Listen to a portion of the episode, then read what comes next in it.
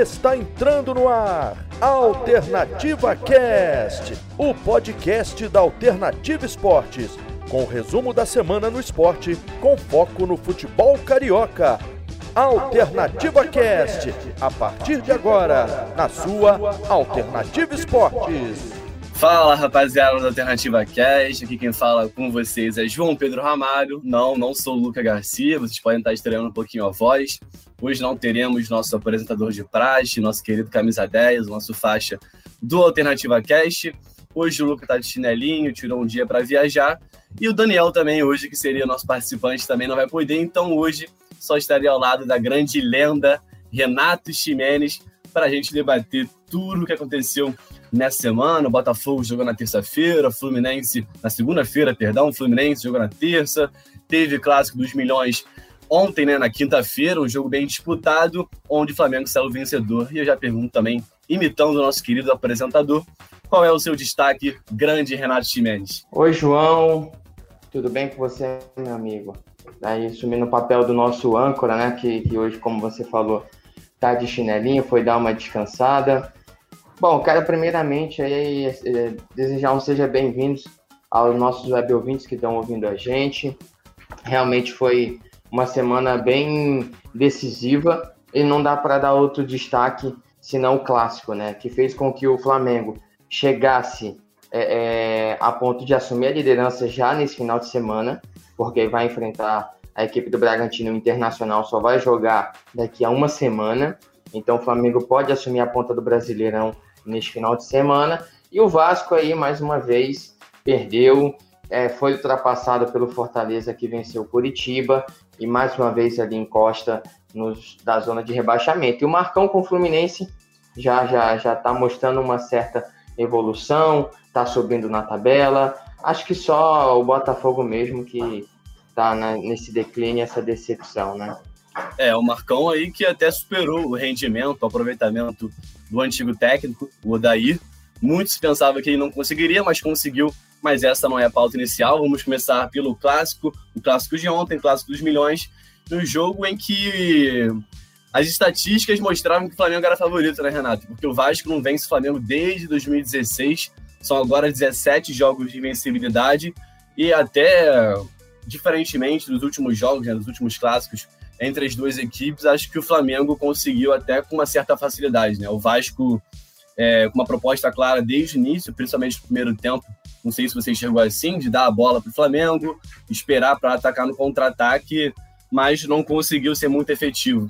O Benítez, muito marcado, não conseguiu brilhar, né? Ele que vem sofrendo recorrentemente com problemas de lesão. E até queria trazer um ponto com você depois, né? Porque o Benítez, que é a peça principal dessa equipe, o motorzinho, cabeça pensante, vive com problemas de lesão e tem, tem problemas físicos, né? E na próxima rodada o Vasco já enfrenta o Fortaleza, aí, um, um concorrente direto na briga. Mas sobre o jogo, Renato, queria saber sua perspectiva. Achei que o Vasco conseguiu jogar bem na primeira etapa, mas acabou falhando, né? Na transmissão, muitos falavam que era um jogo que o Vasco não podia errar, era um jogo de margem zero de erro, porque dava bola para o Flamengo e tentava atacar no contra-ataque, mas no primeiro tempo também no segundo, o Vasco não conseguiu ser muito efetivo e em dois erros defensivos o Flamengo está vitorioso, né? Num, num lance um pouco infeliz do Léo Matos, onde ele conseguiu impedir um possível gol do Bruno Henrique. E no segundo gol do Flamengo, o Bruno Henrique novamente sobe sozinho no terceiro andar e então as falhas defensivas do Vasco custaram caro nessa derrota de ontem, né, Renato? Custaram, custaram bastante. E assim, é óbvio que, que o Vasco vem mostrando uma evolução com, com o, o Vanderlei. Só que é, é, é, eu, eu vejo muito assim, na minha opinião, a equipe joga bem quando ela é, pressiona demais o seu adversário. E na primeira etapa o Vasco não conseguiu fazer muito isso. É, Renato, o Flamengo, sim. Perdão em te cortar, porque você falando isso agora, eu me, me relembrei muito da partida contra o Atlético Mineiro, onde as circunstâncias eram, entre aspas, entre muitas aspas, semelhantes. É claro que a qualidade do Atlético não se compara do Flamengo. Acredito que o Flamengo é superior à equipe do Galo. Mas contra o Atlético Mineiro, a equipe do São Paulo, em São Januário, o Vasco admitiu a mesma proposta que teve ontem. Dar a bola para o Atlético Mineiro, se defender com duas linhas bem compactas, e foi o que aconteceu ontem. Só que em comparação com o duelo contra o Galo, o Vasco soube se comportar muito bem defensivamente E no contra-ataque foi muito efetivo. Fez três gols assim. E ontem não conseguiu, né? O Gabriel Peck, que foi novidade no lugar do Thales Magno, estava muito preso à marcação, não conseguia ajudar na transição ofensiva. O Benítez também foi mal tecnicamente, mal fisicamente, muito marcado, mas mesmo sendo ele o jogador que mais tentou nessa equipe do Vasco. E também o Pikachu com muita obrigação defensiva. Então o Vasco não conseguiu é, construir uma, uma transição ofensiva efetiva, assim como foi contra o Atlético Mineiro há rodadas atrás. Foi, foi. Só que, assim, só lembrando aquela partida contra o Atlético, quando o Vasco conseguiu fazer 1 a 0 o Johan tinha acabado de perder o pênalti para o Galo. Então, sim, assim, sim. o Vasco foi esperto naquele jogo e conseguiu aproveitar a, fragilizar, a fragilidade, né? Aquela coisa emocional momentânea do Atlético de ter perdido o pênalti, de ter aberto 1 a 0 e assim foi construindo a sua vitória. Só que nem, toda, nem todo esquema que você faz por jogo acontece, dá o mesmo resultado com adversários diferentes, correto? E correto, o Flamengo vem e o Flamengo vem numa evolução. Você não vê ninguém mais reclamando de problemas de defesa do Flamengo. Porque é, o Flamengo está marcando e, bastante gol novamente. É, em relação a essa evolução, a gente viu uma, uma grande diferença na atuação do Flamengo, até principalmente no quesito marcação, né? Bloco alto. Contra o Grêmio, no segundo etapa, o Flamengo, para mim, fez uma das melhores partidas na, na temporada. Contra o esporte, foi mais um jogo treino, né? O, o esporte não impôs nenhuma dificuldade para o Flamengo, tanto no quesito de criatividade para a equipe do Rogério Senna, tanto defensivamente. E agora contra o Vasco, mais uma vez, achei o Flamengo muito bem, tanto ofensivamente, é claro que teve suas dificuldades, mas defensivamente. Esse era um ponto que eu queria trazer para você, porque essa defesa com Gustavo Henrique e Arão parecem ter se encaixado, né? Muito se criticava essa ideia do Rogério Senna, mas acredito que essa foi uma das principais e uma das únicas boas ideias até então no trabalho do Rogério Senna, né, Renato? É, sim. É, dá, dá para ver que ele tá, tá começando a colocar o Flamengo nos trilhos, né? Ele vem de bons resultados aí. Nos últimos jogos só perdeu para o Atlético Paranaense. Chegou aos 64 pontos. O Flamengo chegou a, a ficar em quinto lugar chegou a terminar uma rodada em quinto lugar, agora está só dois pontos do Internacional, que empatou o jogo contra o Atlético Paranaense, que foi de grande ajuda para o Flamengo. E assim, é, o primeiro tempo o Flamengo teve bastante oportunidades. E ali, o Léo Matos, é, é, por isso que eu critico muito é, jogador nesses lances. A pessoa, olha só, hoje em dia, a pessoa sabe que tem trocentas câmeras em cima dele, sabe que nem lance passa desapercebido, e a pessoa faz um pênalti daquele. É nítido que ele empurrou o Bruno Henrique. Era nítido. Ia marcar o pênalti ali. O Gabigol, que não fez uma partida, nossa, que partida que o Gabigol fez. É, mas pênalti é pênalti, ele foi lá e fez o dele e, e abriu o placar para o Flamengo. Na segunda etapa, o Vasco começou a criar mais oportunidades, exigir um pouco mais do goleiro Hugo do Flamengo só que não conseguiu fazer o gol. E quem não faz, leva. E Bruno Henrique, alto como é, subiu mais que todo mundo na defesa do Vasco e conseguiu ali numa cobrança de escanteio do Everton Ribeiro, fechou o caixão 2 a 0 vitória muito importante. É, quando o Gabigol saiu, eu acho que a gente pode entrar nesse assunto agora, eu acho que ele tá muito. É, como é que eu posso dizer? Ele estava muito mal acostumado com o Jorge Jesus, né? É, ele, ele, ele reclama bastante, né? Reclama. E assim, ele não tava bem no jogo. Ele não tava. E, e assim, ele tinha que sair. As pessoas reclamam muito do, do, do, Rogério, às vezes, inventar, mas ontem ele trocou seis por meia dúzia. Ele colocou o Pedro. E aí? Vão reclamar também dessa substituição porque o Gabigol deu chilique. Olha o que, que o Pedro fez. Quando ele, o que o Pedro faz quando entra nos jogos. Ele é eficiente. Ele sabe finalizar. Muitas vezes marca os seus gols às vezes até mais que, que o Gabigol, porque o Pedro não, não era uma ameaça pro, pro, pro, pro Gabigol. Agora tá, porque ele tá começando a marcar muitos gols. O Gabigol também voltou a marcar, jogou bem contra, contra o esporte, jogou. Só que ele não é mais o Gabigol de 2019, isso a gente tem que aceitar. É, e toda essa transição parece que afetou ele. Não sei se você concorda comigo, João, porque ele oscilou bastante com essa mudança de, de técnico, de esquema de jogo e tal. É, dizem que, que o vestiário do Flamengo estava tava muito é, conturbado, mas eu cheguei a falar que o, o dá-se essa especulação toda porque o Flamengo não está ganhando. Espera o Flamengo voltar a ganhar para ver se vão falar isso agora. Não fala, porque o clima voltou a ficar bom. E quando o clima fica bom, não tem razão para o vestiário estar tá ruim, né? É, e voltou a ficar bom justamente por essa vitória de ontem, o tropeço internacional, como você disse, empatou contra o Atlético Goianiense na, na Arena da Baixada e viu a distância aí diminuir. Agora o Flamengo tem 64 pontos, o Internacional tem 66, então o Flamengo depende apenas de si, depende apenas de suas forças para ser campeão, porque ainda enfrenta o Internacional, se não me engano, na penúltima rodada ou antepenúltima rodada. Então esse campeonato ainda tem tudo para pegar fogo. E como você disse, né, Renata, na segunda etapa o jogo mudou bastante, né, cara? Porque na primeira foi um jogo X e na segunda etapa foi um jogo Y.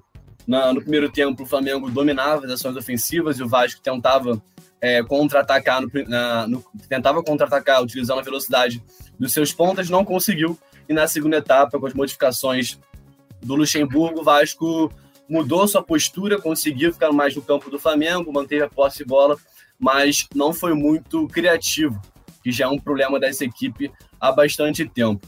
Em relação a essa, esse quesito de criação, um ponto que eu queria trazer com você é sobre o Benítez. Ele que vem sofrendo recorrentemente com problemas físicos, não jogou muito bem nessa partida contra o Flamengo também, não foi muito bem contra o Palmeiras, fez um gol, é claro. É um jogador muito diferencial, mas que, ao meu ver, não faz uma temporada espetacular. Ele faz uma temporada boa, uma temporada regular. Ele é o principal jogador do Vasco, mas ele, ele é irregular, assim como grande parte da equipe. E até pensando nisso, o Renato, o Luxemburgo tirou ele no intervalo por opção técnica, mas, ao meu ver, também por opção física. Porque já pensando na próxima rodada, eu queria saber sua importância, eu queria saber de você a importância que tem o Benítez para essa equipe, já pensando na próxima rodada, onde o Vasco enfrenta o Fortaleza, um confronto direto aí. Até eu até pensava, né, Renato, antes do jogo, que o. É claro que ele não ia poupar o Benítez pelo, pelo tamanho da, da importância desse jogo. Mas pensando na pontuação, na, na classificação, eu pensava que o Lucha poderia poupá-lo, porque contra o Flamengo não é um jogo não é um, não é um embate entre concorrentes que, que brigam pela mesma coisa. Mas contra o Fortaleza, o Vasco briga pela sua sobrevivência no Campeonato Brasileiro. O Lucha optou por começar com ele na primeira etapa, ele não foi tão bem, saiu na, no intervalo e agora vai precisar se recuperar para jogar contra o Fortaleza, um duelo decisivo. Então o Benítez sofrendo com problemas físicos recorrentes. Queria saber qual é a importância dele, ao seu, a sua visão do Benítez para esse time do Vasco. Ah, a visão é que, assim, eu acho que ele está produzindo muito pouco pro tanto que o Vasco apostou nele, né? Teve aquele embrólio, o contrato dele terminou em dezembro, é, o Vasco passou alguns dias, semanas, né, na verdade, para tentar negociar com o Independente é, essa renovação de empréstimo, pelo menos até o fim do brasileiro. O Independente fez jogo duro, não veio, que dava tudo a entender que ele não voltaria mais. Até que o Independente tentou vendê-lo, enfim, tentou meio que, vamos lá, entre aspas, se livrar dele, não conseguiu, né? E acabou renovando o empréstimo de mais seis meses aí com a equipe do Vasco. E ele chegou para ser esperança, né? E assim, embora ele, né, vamos dizer assim, taticamente até funcione a certo ponto, mas a individualidade dele não está aparecendo muito. Ele fez o gol contra o Palmeiras, é, ajudou pra ele caramba, foi, ajudou. Ele foi, ele foi, muito bem também contra o Atlético Mineiro, né? Ele tava voltando é, de problema e... físico, mas é um jogador que é, que é regular, mas que tem problemas físicos recorrentes, e até em questão disso, né? Eu, penso, eu, na minha visão, eu achava mais importante poupar ele contra o Flamengo, que era um duelo mais desigual, e usá-lo contra o Fortaleza para ele voltar 100%. E quando ele voltou 100% contra o Atlético Mineiro, ele destruiu o jogo, acabou com o Atlético Mineiro. E eu pensava que contra o Fortaleza, o Lucha poderia pensar nessa possibilidade para justamente ter o seu principal jogador completo para a decisão que vai ter na próxima rodada. Pois é, é, eu ia chegar nesse ponto agora, né? A melhor partida dele, sem dúvida, foi contra o Atlético Mineiro. Só que, para ele ter poupado o Benítez contra o Flamengo, ele precisaria estar treinando outro clube fora do Rio de Janeiro as pessoas sabem como é, é, um clássico Flamengo e Vasco, sabe a rivalidade que é, sabe que uma derrota, como é que fica é, o torcedor do Vasco, enfim. E se ele poupasse, com certeza ele ia ser massacrado, porque provavelmente o Vasco perderia, né? Se com ele o Vasco não conseguiu vencer, sem ele seria bem mais complicado. E aí ele seria muito criticado, porque não colocou o Benítez? Pediu para trazer o cara e não usa no momento importante, um clássico e tal. E assim, é, é, assim, não vai 100% contra o Fortaleza. E o Fortaleza vem empolgado depois dessa vitória contra o Curitiba. Venceu, venceu bem. Teve até um lance bizarro. Eu escrevi um texto falando dessa partida, né? Postei no, no lá no, no, meu Instagram, falando do lance bizarro no final do, jogo, Paulista. do Wellington Paulista. O Wilson, ele crédito, com certeza. Assim, é, é, uma equipe que vem empolgada. O Fortaleza era criticado, porque querendo ou não, o Fortaleza ainda é uma das melhores defesas do campeonato. Tá nessa situação porque tá marcando pouquíssimos gols. Mas na partida de ontem conseguiu marcar três gols, com direito a gol contra, com direito a um gol do David e o Wellington Paulista, que não marcavam já há bastante tempo. Enfim, o ataque funcionou na partida. É. Foi contra o Curitiba? Foi. Mas teve clube que perdeu em casa para o Curitiba quando o Curitiba era lanterna, que foi o caso do Vasco. O São Paulo é. empatou com esse mesmo em casa. E o Fortaleza, com propriedade, foi lá e venceu a partida. Então, bem empolgado, o Fortaleza estava na zona de rebaixamento quando é, começou a jogar contra o, o Curitiba. Venceu o jogo, foi para 14, para você ver o equilíbrio que tá. O Vasco vai ter um jogo muito difícil. Se fosse jogar em casa, eu diria que, que, que, que o Vasco teria a obrigação de ir para cima. Mas como o jogo é lá, o Fortaleza não tem costume de, de, de jogar recuado com ninguém lá. Com ninguém. Contra o Flamengo jogou, né? Direto Flamengo jogou. É, mas ali era um caso diferente. É, é, o Chamusca estava ameaçado. Se ele não vencesse aquela partida, podia perder o emprego. Foi um caso isolado. Não é uma coisa frequente. Entendeu? Ali é um, só um caso isolado do Chamusca estar tá ameaçado. Porque se ele perdesse para o Flamengo naquele dia, ele ia ser demitido. Então, vamos dizer assim, ele ficou. Palavras certas, ele ficou com medo e recuou o time que teve uma postura defensiva muito bem, diga-se por sinal. E mesmo partida em contra-ataque, em, em, quantidade de gols, assim, foi, foi pau a pau com o Flamengo. A única diferença foi o estilo que o Fortaleza jogou e o estilo que o Flamengo jogou. Mas em é. chances criadas foi praticamente a mesma coisa. Entendeu? É, mas... O Vasco não vai ter trabalho fácil. Pode falar. É, não, eu ia falar justamente isso, que o Vasco não vai ter um trabalho fácil, enfrenta o Fortaleza na próxima quarta-feira, e até em comparação contra, em relação a essas últimas rodadas do Vasco, contra Atlético Mineiro, Palmeiras e também o Flamengo, onde o Vasco dava posse de bola para outra equipe para atacar justamente no erro do, adversário, acredito que contra o Fortaleza o jogo seja um pouquinho mais parelho, porque o Fortaleza tem sua qualidade também, mas acredito que o Vasco não vai se fechar que nem se fechou contra o Flamengo, Atlético Mineiro e também contra o Palmeiras. E antes da gente passar para a gente já trazer o duelo do Flamengo contra o Bragantino, eu queria saber também sua opinião sobre Léo Gil, Renato, porque ele foi contratado, veio com uma certa moral, começou jogando bem, mostrou uma certa diferenciação até em relação ao Marcos Júnior, que não tem, tem uma, uma qualidade menor, é claro, que o Léo Gil, mas atualmente as partidas que o Léo Gil faz e que eu vejo é, é sempre abaixo do esperado, né? Impressionante o, o quanto esse garoto não, ainda não conseguiu render no Vasco e mais uma vez contra o Flamengo achei ele o pior ali no meio de campo. O Juninho até entrou para ajudar ele. Até achei que ele poderia ter tirado o Léo Gil no lugar do Benício. Ele demorou muito para tirar o argentino, botou o Thales no lugar dele mas foi muito mal o Léo Gil mais uma vez. E outros dois pontos positivos para você analisar também, Renato, a atuação de Gerson, mais uma vez maestrão dessa orquestra do Flamengo no meio de campo, e também Marcelo Alves, que zagueiro que o Vasco achou do Madureira, hein? O garoto vem muito bem defensivamente, para mim foi um dos melhores do Vasco ontem na partida. E agora para você fazer a análise, Renato, desses três jogadores, Léo Gil, que não conseguiu render, e Gerson e Marcelo Alves, que ao meu ver foram os melhores em campo. Queria saber sua opinião também, se foi isso mesmo, se ao seu ver, esses dois, Gerson e Marcelo Alves, foram os melhores em campo de cada lado, Flamengo e Vasco. Bom, vamos lá. Léo Gil. O Léo Gil, ele, quando ele chegou na equipe do Vasco, ele foi muito bem. Tanto que quando eu fazia transmissões do jogo do Vasco, eu sempre colocava ele como o melhor da partida. Às vezes com uma assistência. Talvez o ápice dele foi naquele jogo que o Vasco venceu o esporte na Ilha do Retiro, porque eu cheguei a fazer esse jogo. Mas ele começou a vir de queda, é, até mesmo no jogo do, do, do, do, primeiro turno, entre Vasco e Fortaleza, talvez, ali ele já estava até demonstrando uma queda de rendimento, mas até conseguiu jogar bem aquela partida, né? É, a nota dele aqui no, no 365 Score foi 6.5. Contra o Flamengo? Muito contra o Flamengo. É, para quem não conhece, 365 Score é, é, é tipo o, o, o, o OneFootball, o SofaScore, que todo mundo tem nota assim, é a mesma coisa.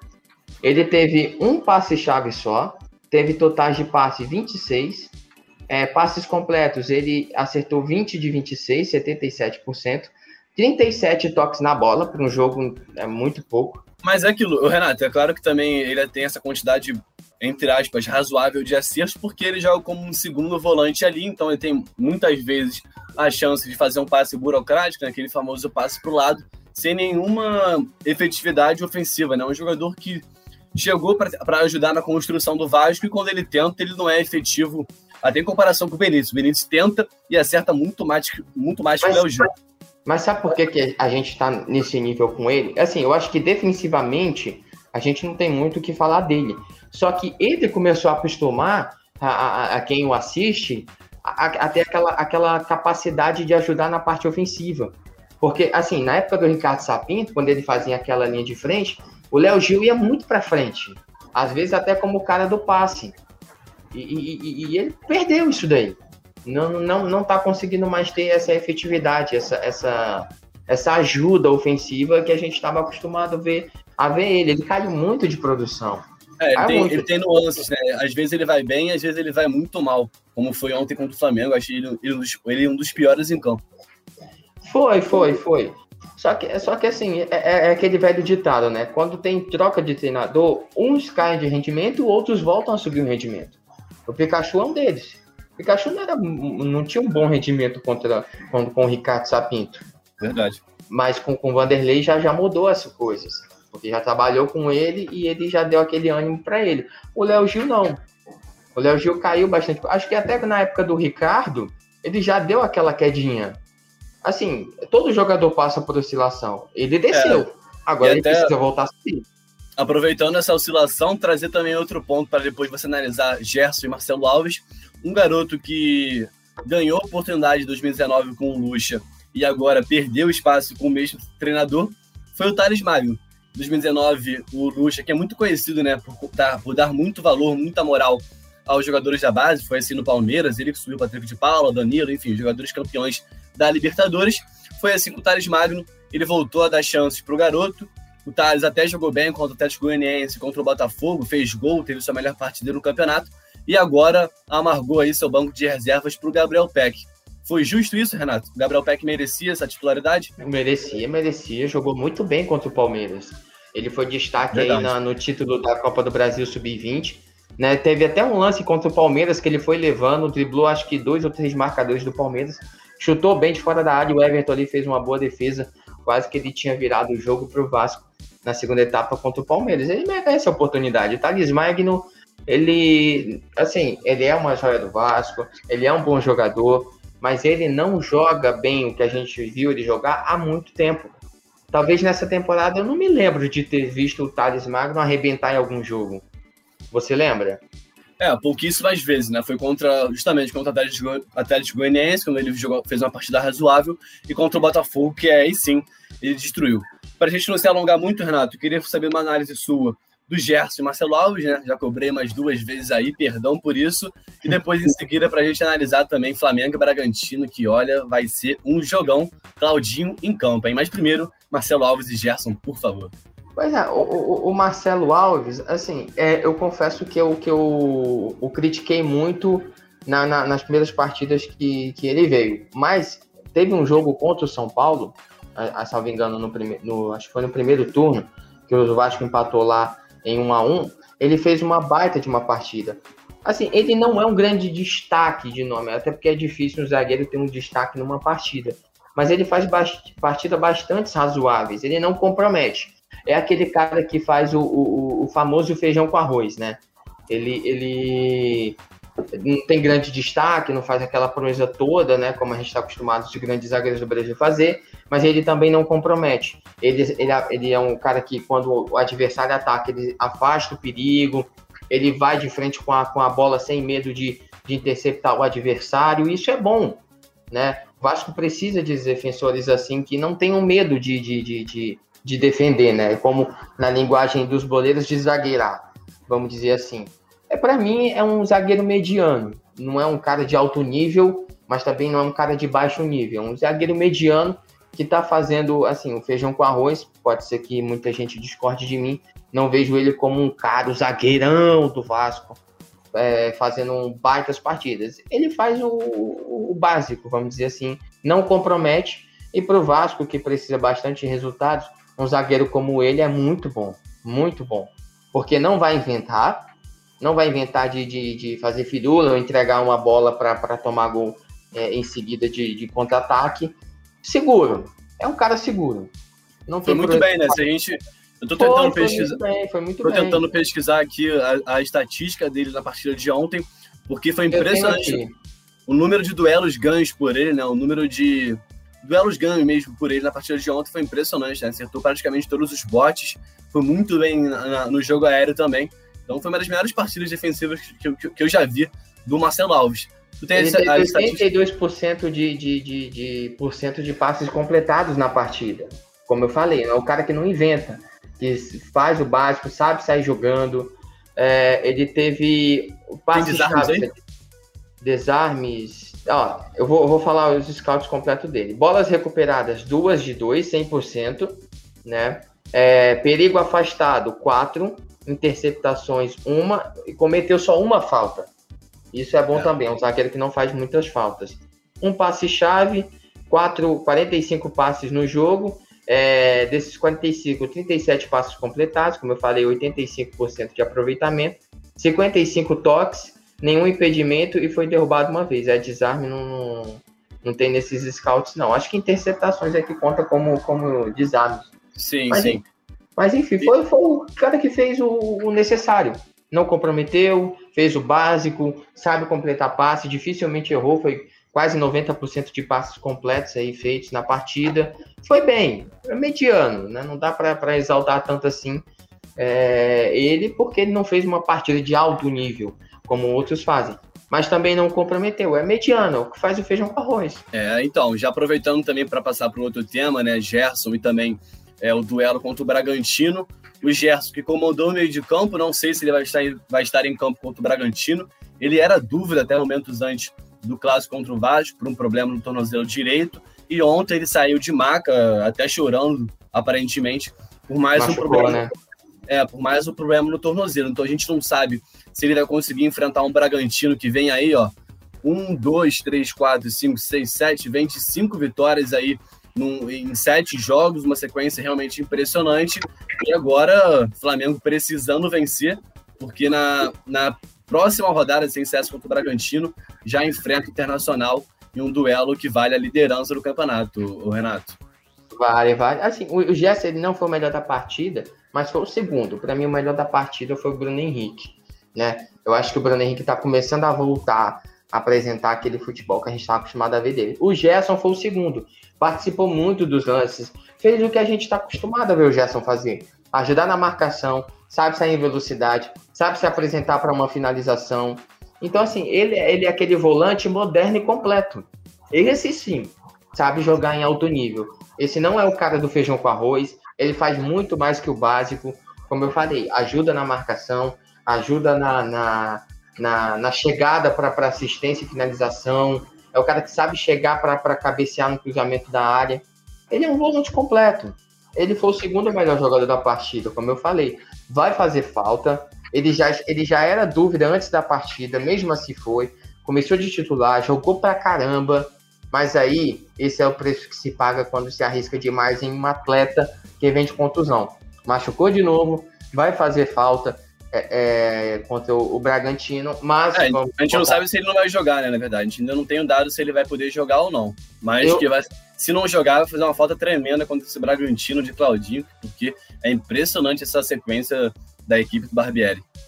É, verdade, assim, vai, vai fazer falta, mas eu não arriscaria. Porque, assim, se ele já veio de uma contusão, e já, já se machucou contra o, o Vasco, e assim, vai, vai ser pouco tempo. O jogo já é agora, no domingo, eu acho. O jogo já é agora. É, domingo. E que tempo de recuperação ele vai conseguir ter para fazer uma partida completa? Eu pouparia e colocaria o Diego com o Arão de novo, porque contra o esporte funcionou bem, né, né, o Diego como titular. Mas enfim, aí é a decisão que cabe o Rogério. Eu não arriscaria, porque você pode correr o risco, de repente, até de perder o atleta para os últimos jogos. É, eu trazer justamente esse ponto. O Flamengo enfrenta o Bragantino no domingo. A gente não sabe se vai dar tempo do Gerson se recuperar. A gente ainda não tem informação se a lesão é grave, mas aparentemente, como do jeito que ele saiu, parecia ser o mesmo problema que ele teve ao longo dessa semana e foi dúvida e assim, diante, é... diante do Vasco. Completa. Pode completar. Então, é, sobre até esse confronto do Bragantino, você destacou o Claudinho, ele é o cara mesmo. Todo jogo ele faz um gol, uma assistência ou faz os dois né, como foi nessa partida aí que o, o Bragantino venceu o Atlético Goianiense. Só que, assim, não só ele cresceu junto com, com, com no Bragantino, o elenco inteiro do Bragantino evoluiu. Edinho tá marcando, Ítalo tá marcando, é, é, Raul, que eu não sei como é que o Vasco deixou esse cara sair, tá, tá jogando muita bola, muita bola, e marca gols também. É um time que tá, tá completo. Até o Cleiton, o goleiro, que, que foi muito mal no começo do campeonato, está começando a ficar mais seguro. Enfim, é um time que, que o Maurício Barbieri encaixou. É, é eu sempre destaquei aqui o Bragantino. O Bragantino nunca, de, nunca jogou mal. Só que no começo do campeonato não conseguia marcar gols como marcava e tomava muito gols. É. E assim, o, é, entendeu? E o Claudinho sempre foi essa irregularidade aí.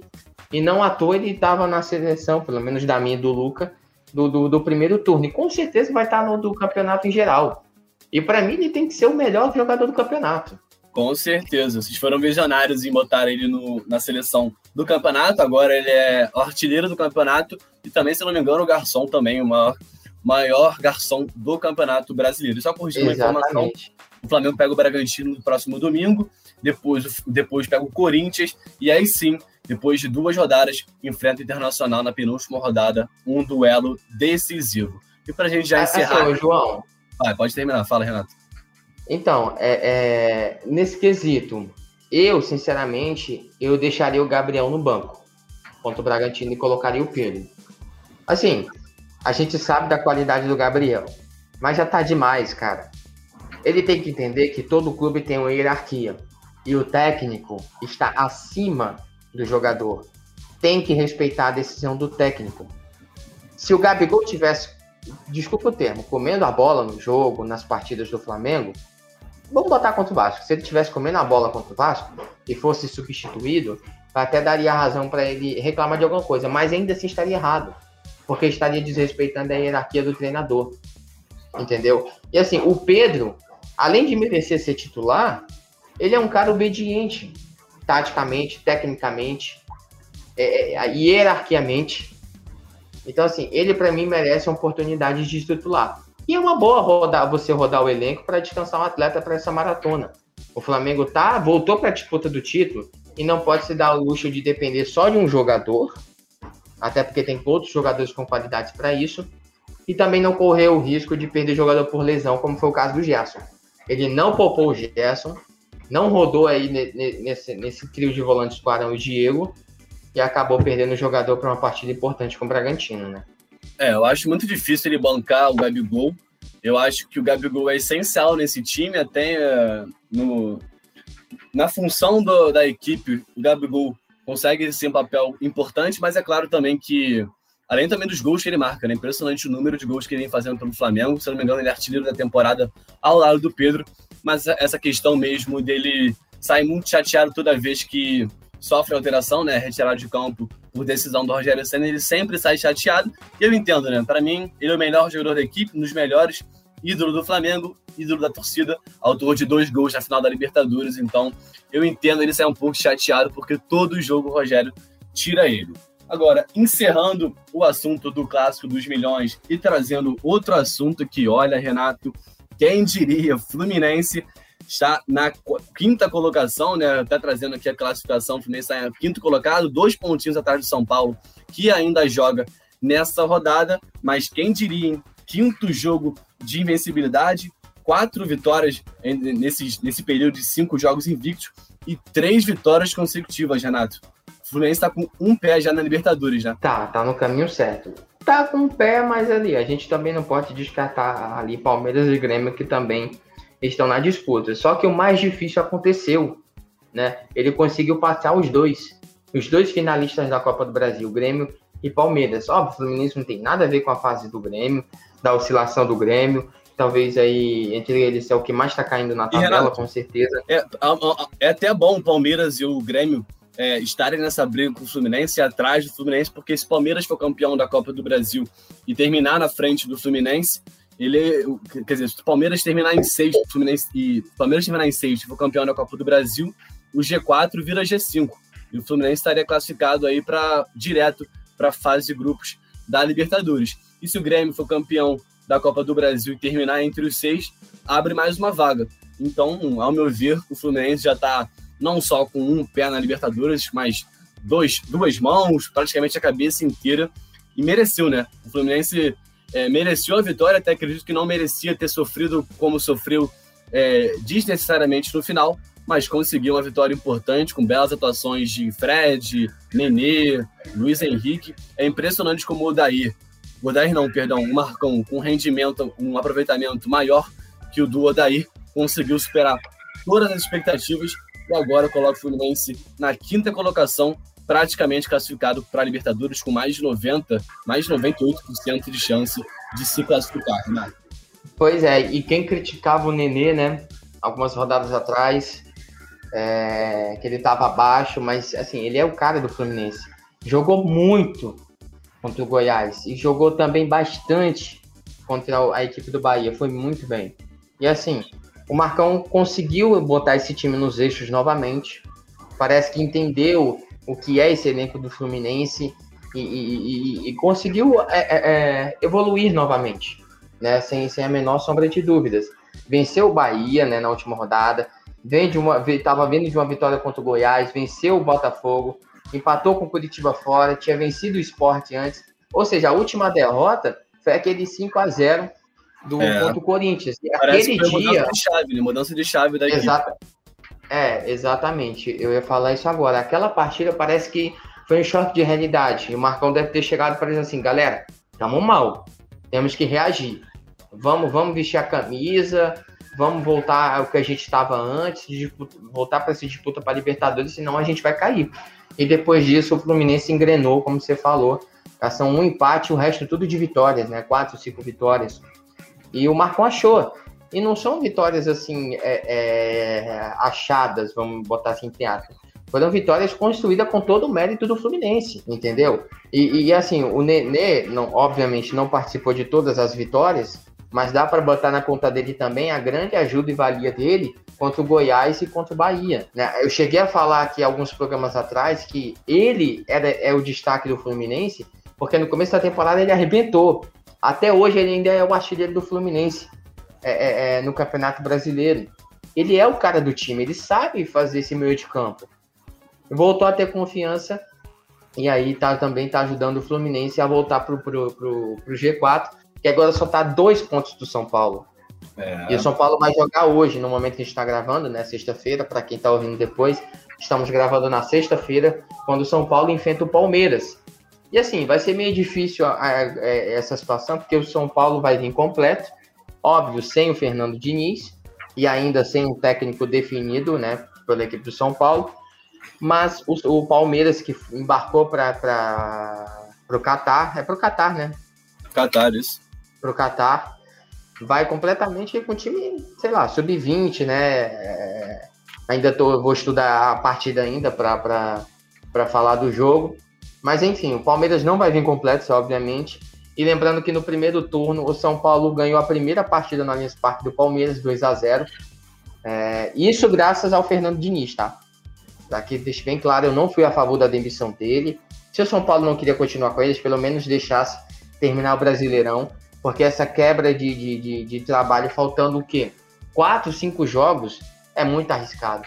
Se o São Paulo cair mais de produção, a culpa vai ser totalmente do, do da galera que mandou o Diniz embora. É. Isso com certeza.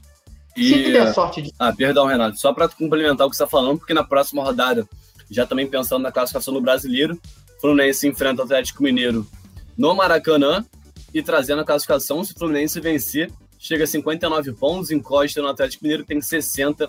Então, o Fluminense com grandes chances de não só se classificar para a Libertadores, porque para mim já está classificado, mas também com grandes chances de se classificar diretamente para a fase de grupos. E Renato, falando mais um pouquinho do jogo, nessa sequência de jogos do Fluminense, né, de cinco jogos de vencibilidade, o, o, o Fluminense teve um jogo péssimo contra o Sport, teve um jogo péssimo contra o Botafogo, mas aí jogou muito bem contra o Goiás e fez uma partida também muito segura contra o Bahia.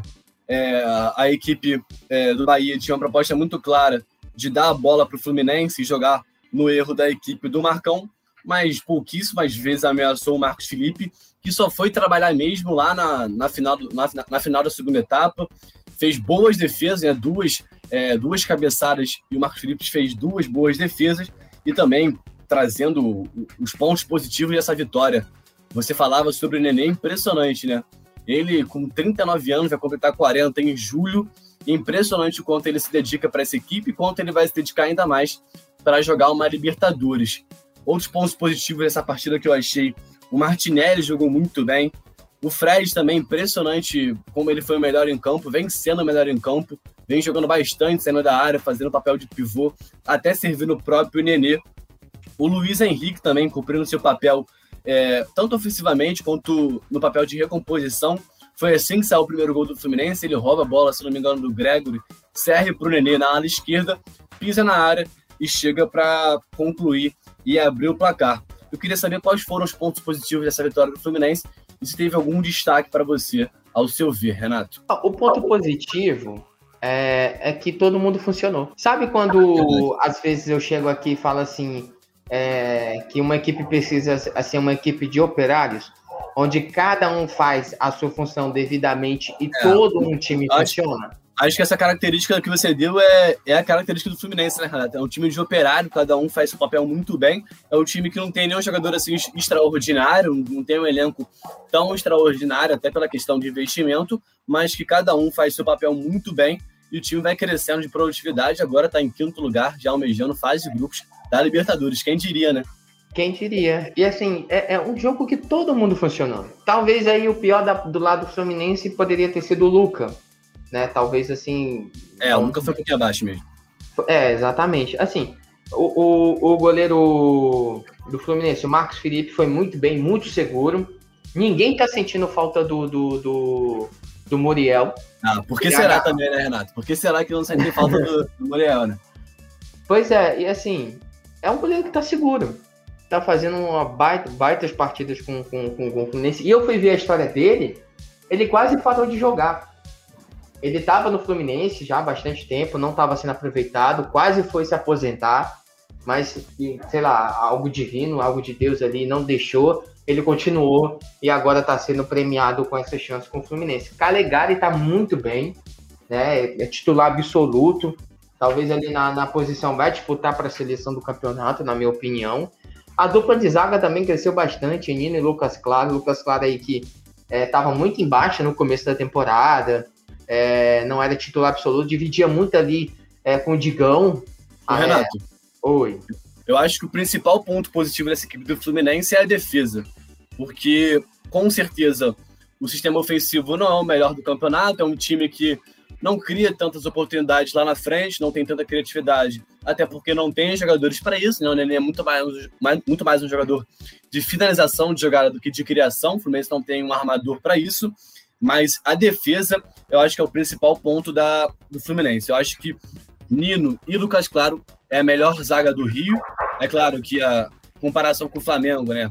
Com o Arão e Gustavo Henrique atualmente, para mim, o Nino e o Lucas Claro, não só do Rio de Janeiro, mas também do Brasil. Acho que Nino e Lucas Claro fazem um, um, compõem uma das melhores duplas do Campeonato Brasileiro. Pois é, e dessa sequência do Fluminense, sabem quantas partidas o Fluminense tomou gols? Uma que foi o 3x3 para o Curitiba, porque venceu o esporte por 1x0, venceu o Botafogo por 2x0, venceu o Goiás por 3x0 e agora venceu o Bahia por 1x0. Então, assim, é, a defesa é um, é, um, é um, ponto muito forte dessa equipe do, do, do Fluminense. E se destacou, claro. E isso é dedo do treinador, tá? Eu, eu é, cheguei, aqui, é. eu cheguei é a criticar aqui o, o Marcão por ele ter um pensamento muito retraído, mas assim, não dá para deixar de elogiar o que ele fez com essa defesa. Isso é dedo dele.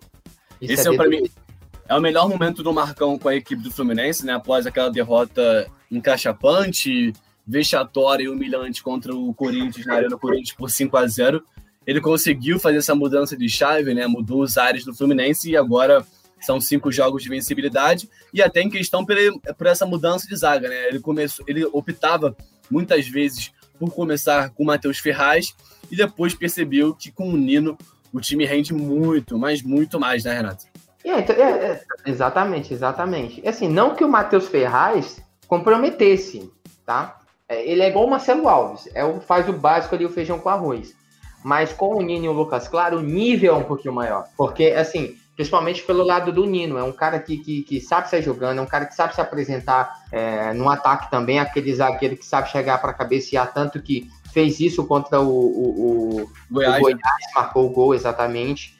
E assim, uma mudança crucial que você, e agora a gente tem que dar, uma, dar um crédito para você e o Luca, é pela, é pela investir no Martinelli. Porque ele estava muito com o Iago e o Hudson. Não estava dando certo. Ele é. investiu no Martinelli e olha que bola ele está jogando. Nossa. Ele está fazendo até o Iago jogar bem também. É, cara, é impressionante. Eu fiquei espantado um contra ele jogou contra o Goiás, fez dois gols, né? Fez seus dois, os seus dois primeiros gols no profissional. É, é dois, um foi mais. Os dois com sorte, né, Renato? Um a bola bateu na trave, bateu no Tadeu e entrou, e a outra desviou no zagueirão do Goiás e acabou entrando também. Mas contra o Bahia, pelo amor de Deus, a partida que ele fez, ele dominou o meio de campo, ele conseguia sair da pressão dos jogadores do Bahia facilmente, conseguia ajudar, ajudar na transição da equipe, Defensivamente também foi muito consciente, muito seguro. Uma baita achada do Marcão. Uma baita achada também tirar o Hudson da equipe, né? O Hudson, com todo respeito, é, ao meu ver, muito pior. Tá? Tava num momento muito pior do que o Martinelli tá atualmente nessa equipe do, do Fluminense. O garoto caiu como uma luva nessa equipe do Marcão. E para mim, atualmente, Iago e Martinelli faz uma, fazem uma dupla muito segura. E até o Iago, né? Como você disse, cresceu muito de rendimento, cresceu muito de rendimento quando o Martinelli ganhou a titularidade dessa equipe do Fluminense, né, Renato? Exatamente. E outro jogador muito criticado é o Egídio. Alguém tá falando mal do Egídio agora? É, ele vem, vem sendo seguro, né? Vem sendo seguro. E ele é um jogador assim. Gente, ele foi, ele foi campeão. Ele foi campeão com o Palmeiras na, na, naquela época que o Palmeiras ganhou é, Copa do Brasil, ganhou o Brasileiro. Ele foi campeão com o Cruzeiro na Copa do Brasil também e estava no, no, no, título dos Campeonatos Brasileiros dos dois anos do Cruzeiro, tá? Assim, ele é um jogador vencedor ele, e ele foi titular nessas equipes.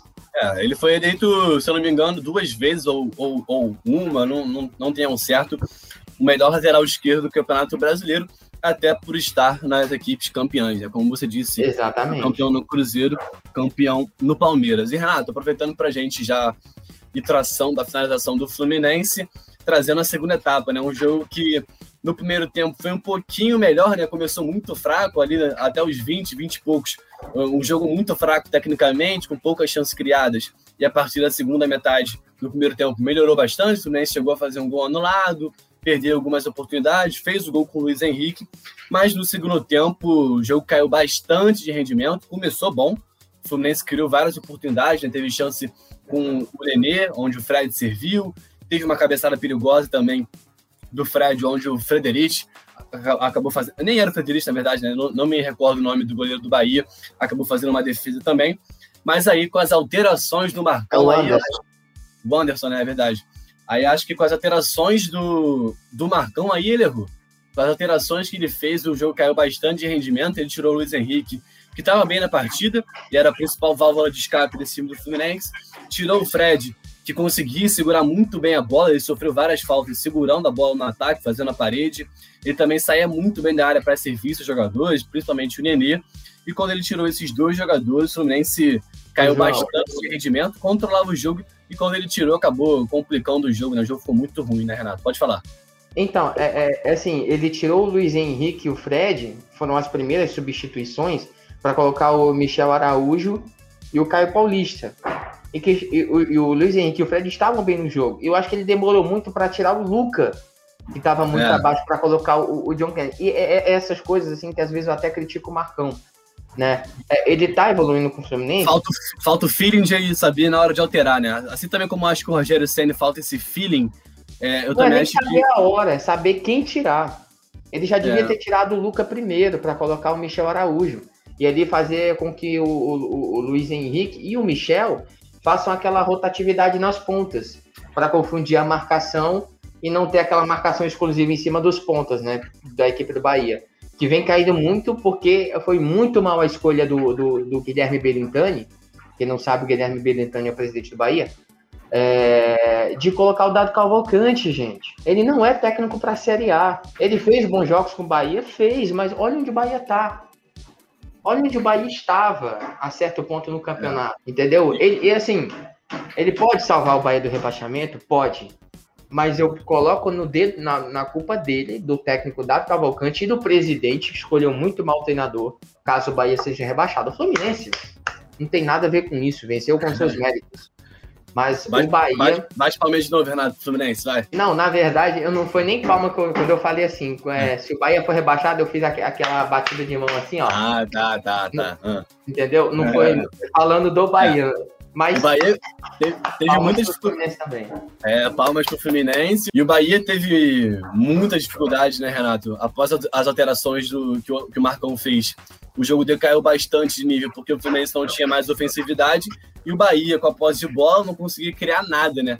O Fluminense acabou até se complicando no final do jogo, acabou criando situações perigosas que não eram necessárias. O Fluminense foi muito seguro durante o jogo todo, mas aí já no fim da partida acabou sofrendo desnecessariamente. Marcos Felipe fez grandes defesas e sofreu desnecessariamente, né, Renato? Sofreu, sofreu. E assim, é, é, é, é assim o, time, o time do, do, do, do, Como a gente falou, o time do Fluminense é aquele time de operário, né? Que todo mundo funciona certinho.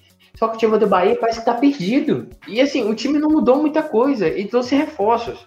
Ó, o Bahia tem o Gilberto, ainda como centroavante, Ronaldo, Daniel, que foi destaque no Fluminense na temporada passada, o Índio Ramírez que joga muita bola. Gregory, o Gregory, que muita gente elegeu na, no Campeonato Brasileiro de 2019 como uma das revelações do campeonato pelo Bahia. E a dupla de zaga não mudou muita coisa, não. Ainda é o Lucas Fonseca é, e o Hernando, às vezes ali de, é, dividido com o Juninho, a titularidade.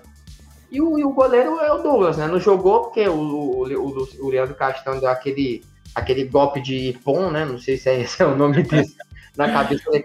Rapaz, quando eu vi aquele lance, João. É, foi feio, foi feio, acabou tirando o Frederic desse duelo contra o Fluminense, talvez nem jogue na próxima rodada, criou um hematoma é, no rosto, um hematoma bem feio. Não, eu, eu não sei se você viu, congelaram a imagem na hora ali, o claro. rosto do Douglas. Foi muito feio. É, foi feio, um lance tomar uma travada em qualquer corpo, em qualquer parte do corpo deve ser bem doído, imagina no rosto. Para a gente encerrar o assunto de Fluminense e já começar com o Botafogo. O Fluminense aí mirando já a fase de grupos. E agora vamos começar o Botafogo. Se o Fluminense mira a fase de grupos, o que, que o Botafogo mira, Renato? Mira a Série B já? O que, que mira? Tem chances de sobreviver ou já caiu? Já caiu, né? Ah, já caiu, pelo amor de Deus.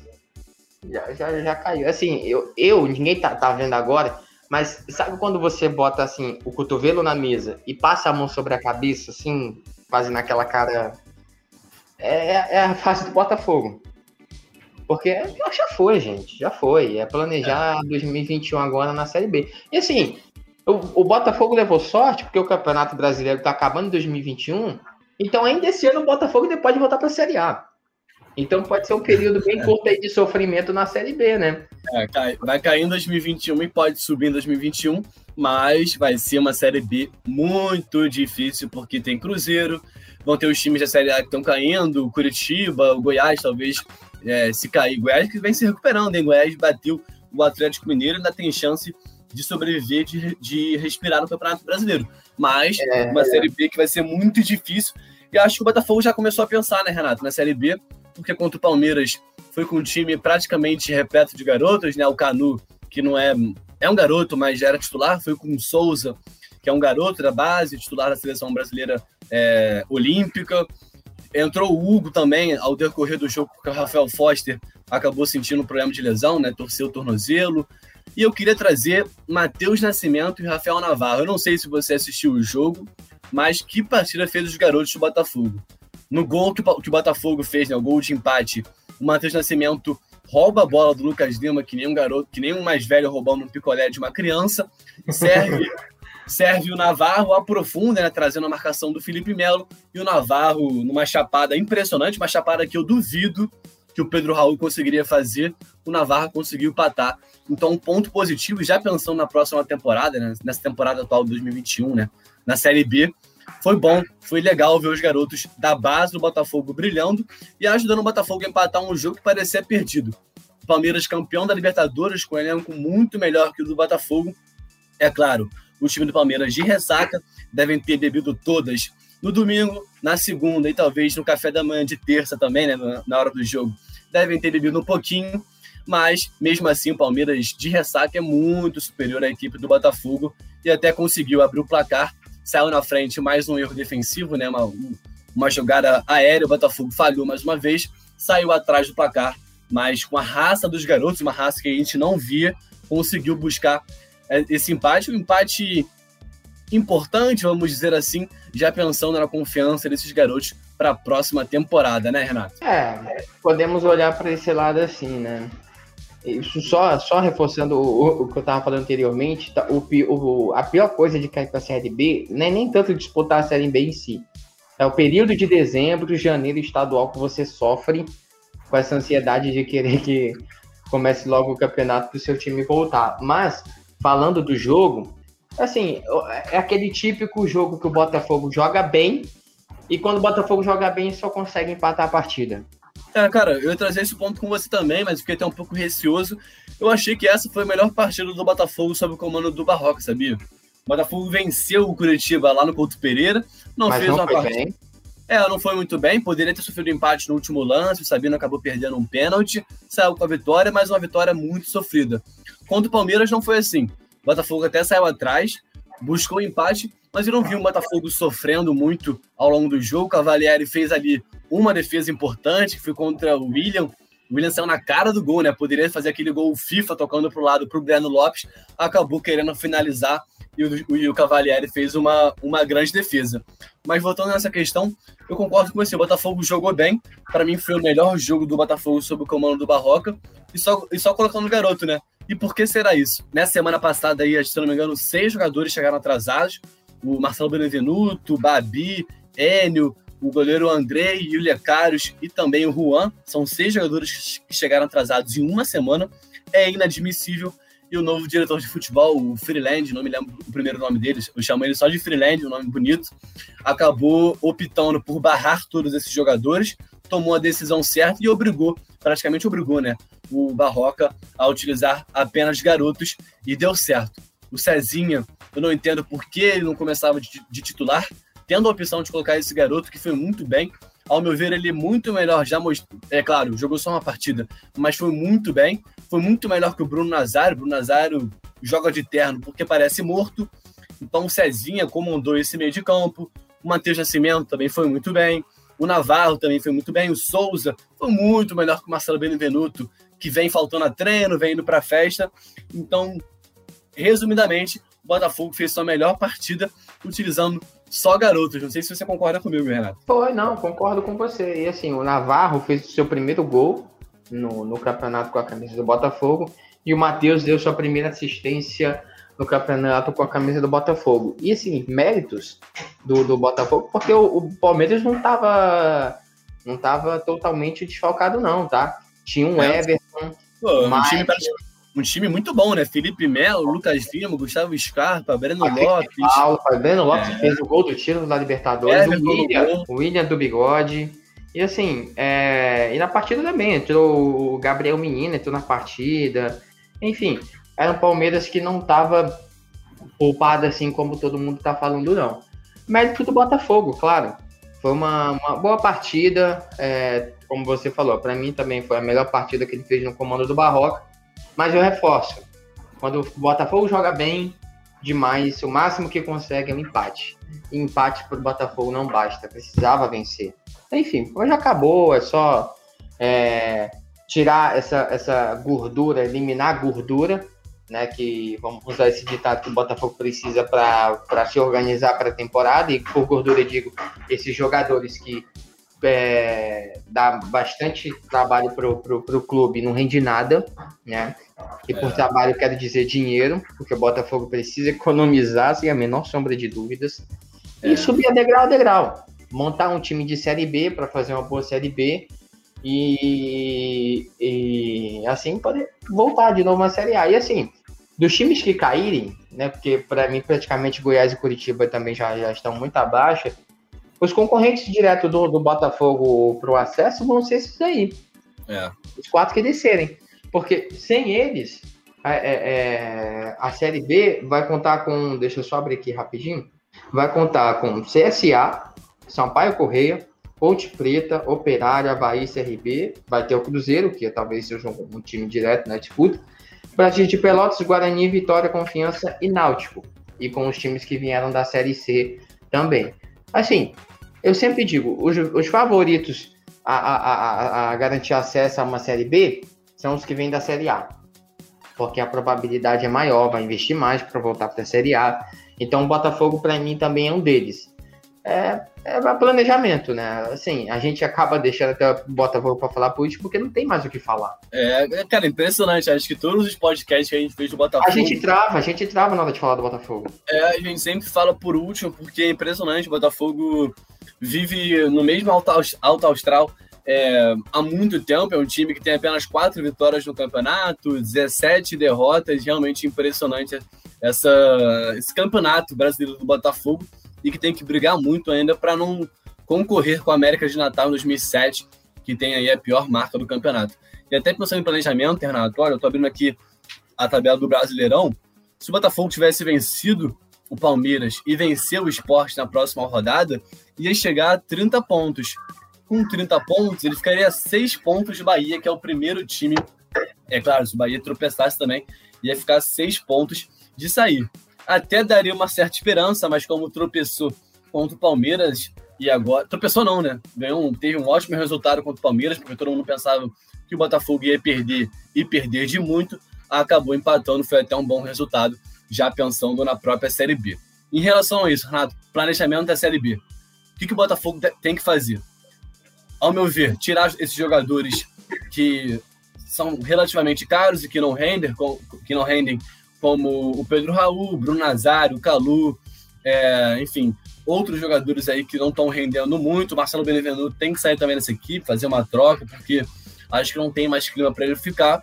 E investir além da base é, investir em Matheus Nascimento, Navarro, é, o Sazinha se continuar na equipe, enfim, Caio Alexandre também se continuar, o Kaique, que entrou também contra o Palmeiras. Eu queria saber qual é o técnico que o Botafogo poderia contratar, porque aparentemente o Barroca não deve ficar, tem um aproveitamento só de 10% com essa equipe do Botafogo e não deve crescer muito esse rendimento nas próximas, nos próximos campeonatos, né, no Carioca, na Série B. Então, já pensando na próxima temporada, ao, ao seu ver, também teria que tirar esses jogadores, Pedro Raul, enfim, jogadores que são caros e que não rendem, investir na base e procurar outro técnico? Olha, assim, sobre esses jogadores, não é que o Botafogo vá, vá se livrar, eu acho que eles automaticamente vão sair. José Wellison, Pedro Raul, Bruno Nazário, enfim, esse bonde todo deve, deve estar saindo também da equipe do, do, do Botafogo. Assim, só, antes de eu só concluir, eu estou olhando aqui é, é, a classificação, o Botafogo tem 12 empates na competição. 12. Se desses 12 empates, quatro jogos desses tivessem terminado em vitória do Botafogo, porque muitas e... vezes o Botafogo estava ganhando, é, então, seriam 12 pontos e o Botafogo hoje estaria com 36 pontos, possivelmente fora da zona de rebaixamento. Renato, Renato é, aquela, é, aquele famoso e se, né? A, gente né? a gente não pode contar com o IC, porque no futebol o IC é muito cruel. Mas sabe por que, que eu falo? Porque assim, muitos ah. desses jogos o Botafogo estava ganhando e deixou é, empatar. Então, eu trazer também esse ponto. Se o Botafogo não tivesse empatado com o Flamengo no último minuto, né? Se o Marcelo Benevenuto não tivesse colocado a mão na bola, seriam mais três pontos. Se o Botafogo não tivesse tomado um gol no final contra o Corinthians, se o Botafogo não tivesse tomado um gol no final contra o Atlético Paranaense, e também várias outras partidas, o Botafogo acabou tropeçando em si mesmo. Um time muito imaturo e que foi se mostrando cada vez mais imaturo ao longo do campeonato, né? No início do campeonato, a gente achava que poderia ser apenas alguns nuances de maturidade, essa questão de tomar gol no final, mas ao longo do campeonato a gente foi percebendo que essa maturidade foi se consolidando, se solidificou e o Botafogo pagou caro. Agora vai jogar a Série B justamente por ter um time muito imaturo, muito emocionado, muito ansioso, um time que não consegue virar resultados. Sempre que sai atrás, acaba tomando um gol e sempre que sai na frente também do resultado, acaba levando um gol em menos de 10 minutos. Né? Eu trouxe esse dado em uma alternativa que há um tempinho atrás. O Botafogo sempre leva gol é, quando sempre leva gol quando faz um gol. É sempre essa sequência em seguida após conseguir algo dificílimo para essa equipe, que é marcar um gol. João. Fala, Renato. Então, sobre até reforços, assim, eu não tiraria o Barroca. Eu acho que ele pode ser o técnico que pode fazer uma boa temporada aí com, com o Botafogo. Mas, em questão de bons nomes, é, pode trazer o Anselmo Ramon, que artilheiro da Série B, destaque da Chapecoense. Pode tentar trazer de volta o Camilo, que também se destacou na Ponte Preta. E também outro meia da Ponte, que também se destacou, é o Bruno Rodrigues. São bons meias aí, não são caros, e que podem vir vestir a camisa do Botafogo e ajudar nessa campanha.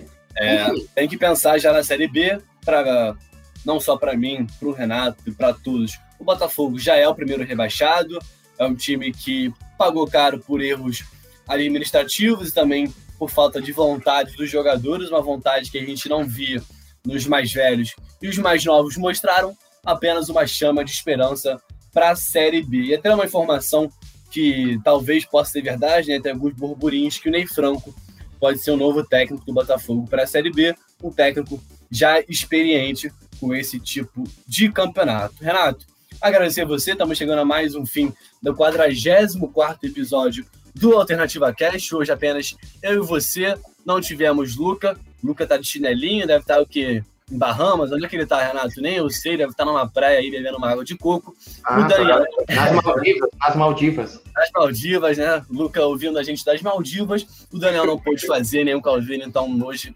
só a dupla Renato Calvino e João. tá devendo a música até hoje. Ah, isso nunca vai acontecer, cara. Esse eu já desisti, essa musiquinha nunca vai acontecer. É, o Calvino aí eu já desisti, depois a gente prega uma peça para ele, mas encerrar já, Renato, porque agora tem sorteio da Copa do Brasil. Um abraço para você, meu amigo, e até a próxima. Valeu? Valeu, valeu. Obrigado a todos aí. Obrigado pela audiência de vocês.